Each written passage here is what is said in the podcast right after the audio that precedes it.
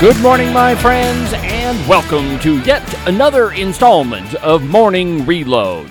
From high above, all other pedantic, puerile, and insipid forms of Wyoming mainstream media, this is Cowboy State Politics. I, of course, am your illustrious host, David Iverson, firmly ensconced behind the silver Cowboy State Politics microphone and broadcasting to you from the base of the Bighorns in beautiful Buffalo, Wyoming. What is the point of learning history? In most schools, including many in Wyoming, history is no longer a core requirement to graduate high school. Rather, it has been replaced by something called social studies.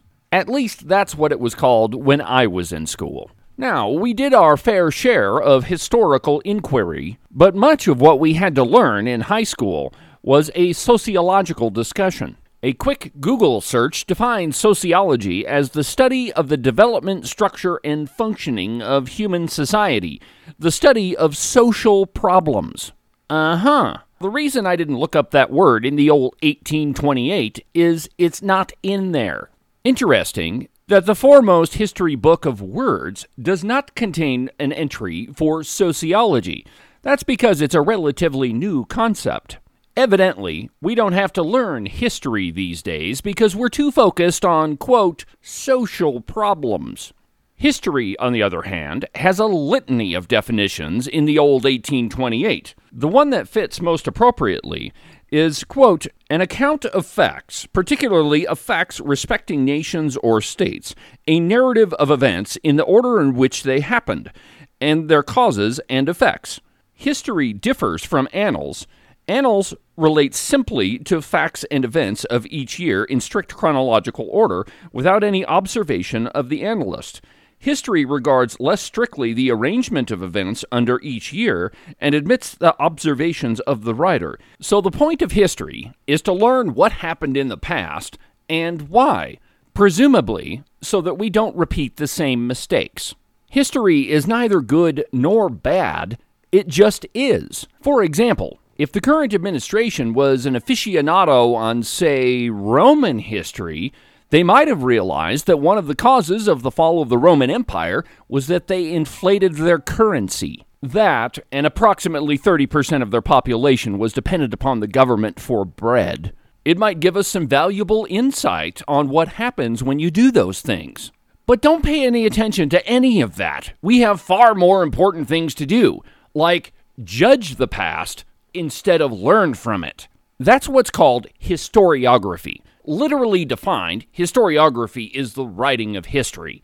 But from this perspective, it ends up meaning the rewriting of history. And when you do that, you inject your own personal biases. In other words, you're judging the past based on the present. You end up drawing conclusions from things that were not there. That's why when you study history, you should go back to as close to original sources as you can, so you understand the events as they were unfolding. Let me give you an example of that folly that we're dealing with right now. The fake news is constantly beating us all over the head, claiming that the Republicans are the party of racism and slavery and chains, according to Joe Biden. Wait a minute. He said in the first hundred days, he's going to let the big banks once again write their own rules. Unchain Wall Street. They're going to put you all back in chains. Implying, of course, that it was Republicans that were responsible for slavery. But it might surprise you to know that at the time of the Civil War, not a single Republican congressman owned slaves, and nearly every single Democrat congressman did.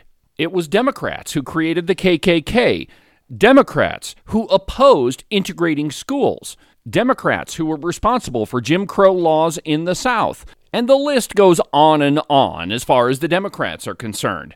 But you see, when we engage in historiography, that is, rewriting history, it allows us to change all sorts of things.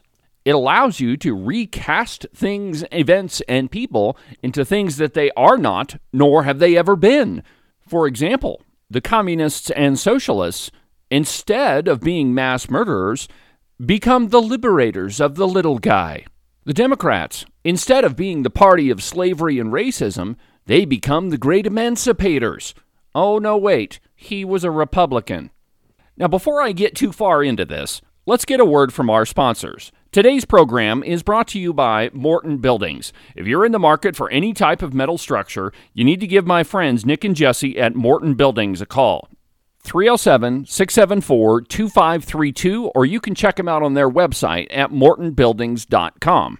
Or, if you're in the market for a structure for your livestock, then you should call three oh seven Cowboy Fabrication.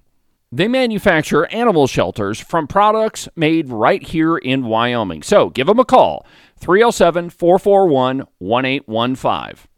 Much of this historical fabrication, I mean sociology, can be traced to a little book that is present in almost every single school in America and is probably required reading in many Wyoming high schools, Howard Zinn's A People's History of the United States. Howard Zinn was really not a historian. He was a political scientist. Oh yeah, and he was a member of the Communist Party U S A. In his own autobiography, he describes himself as, quote, something of an anarchist, something of a socialist, maybe a democratic socialist. His book, A People's History of the United States, is chock full of half-truths, historical distortions, and it's written entirely from the perspective of class struggle. In fact, he pretty much claims that the entire human history is one of class struggle. Had they been alive at the same time, I'm sure that Howard Zinn would have sought out Karl Marx and asked him to be his roommate. So why do I bring all of this up? Well, it's Columbus Day, and as we all know, we have to destroy every statue of Christopher Columbus.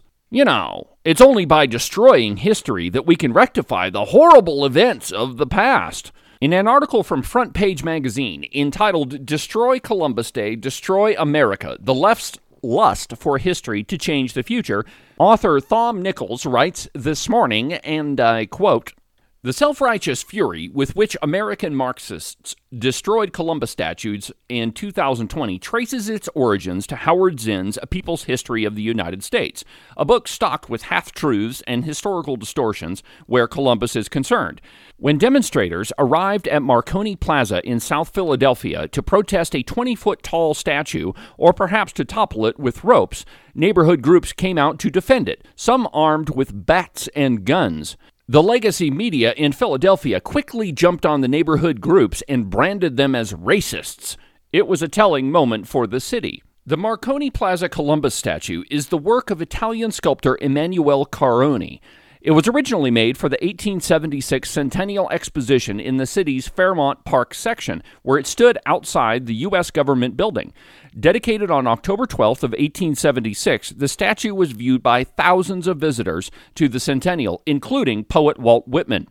Although Columbus Day is technically a federal holiday, since two thousand twenty, one hundred thirty cities in the United States have chucked the name for Indigenous Peoples' Day. The trend was already in high gear in two thousand seventeen when Time magazine reported that fifty-five cities had eliminated all references to Columbus Day, thanks mostly to Zinn, who died in two thousand ten, and his devious history. It was Zinn, after all, who said, quote, history is not about understanding the past, but about changing the future, end quote. His little book is now required reading in many schools and colleges, despite numerous challenges to its credibility from, of all people, left-wing historians. It was Zinn who called the United States a, quote, racist criminal enterprise built on murdering Indians, exploiting slaves, and opposing the working man, end quote. Ronald Radosh is Professor Emeritus of History at City University in New York. On January sixteenth of two thousand twenty, he wrote an article for Law and Liberty entitled Howard Zinn, Fake Historian. Quote, according to Zinn, America was founded in sin. Christopher Columbus was guilty of genocide against the native population already living in America. Zinn's charges are a shocking tale of severed hands, raped women, and gentle, enslaved people worked to death to slake the white Europeans' lust for gold. Any of that sound familiar? Well, the truth couldn't be farther from what Zinn says. If you go back to the original sources, you know, journals from the people that were there with Columbus, you might find out that when he first stepped off his boat and arrived in Hispaniola, according to Nichols, journals of the people that were with Columbus said, quote, when he stepped off of his boat, he announced to the natives that the monarchs of Castile have sent us not to subjugate you, but to teach you the true religion, end quote. Neither is there a mention of the fifteen oh two letter Columbus wrote to to Pope Alexander the sixth, in which he asked that missionaries be sent to the New World so they could accept Christ. And if you keep reading Howard Zinn, you will also never know that Columbus had a rigorous policy that his crew exchange gifts with the natives they met and not just steal what they wanted. You'd also be ignorant of the fact that Columbus's policy was so unbending that on the explorer's third voyage in fifteen hundred, he hanged men who disobeyed him by harming the native people. The truth is, as Nichols points out, Howard Zinn mentioning Christ is as impossibly out there as the prospect of President Biden mentioning an article by the Freedom Center's Robert Spencer. All of this means that Columbus's real sin, from a woke point of view, of course, is his promulgation of Christianity, and we certainly can't have that. So this Columbus Day, when you see all of these articles on fake news that claim that we have to remove every Christopher Columbus statue to pay for his sins, you all know that it's bullcrap, and you know where it comes from. History is neither good nor bad. It just is. The truth about America is that we did some really, really bad things, but we've also done some really, really good things. The Constitution isn't racist. It guarantees rights to everyone, even though it was written by some guys that owned slaves. Judging history by the present is perhaps one of the largest cardinal sins in all of education, because it leads you to misunderstanding the events of the past. And if that happens, you'll repeat the same mistakes that were made before. Toppling a statue doesn't erase the past, nor does it correct anything that was wrong in the past. It merely puts a mask over it. And in the case of Columbus, you'd be completely wrong to do so. That'll do it for this Columbus Day. Have a good week, and we'll talk again on Wednesday. If you happen to be around Worland this evening, I'll be moderating a debate for the Hot Springs County School Board. It's being held at the Worland Community Center at around six thirty. Don't forget about the live episode every Thursday morning at ten a.m. From the base of the Bighorns in beautiful Buffalo, Wyoming, I'm David Iverson, and this is Cowboy State Politics.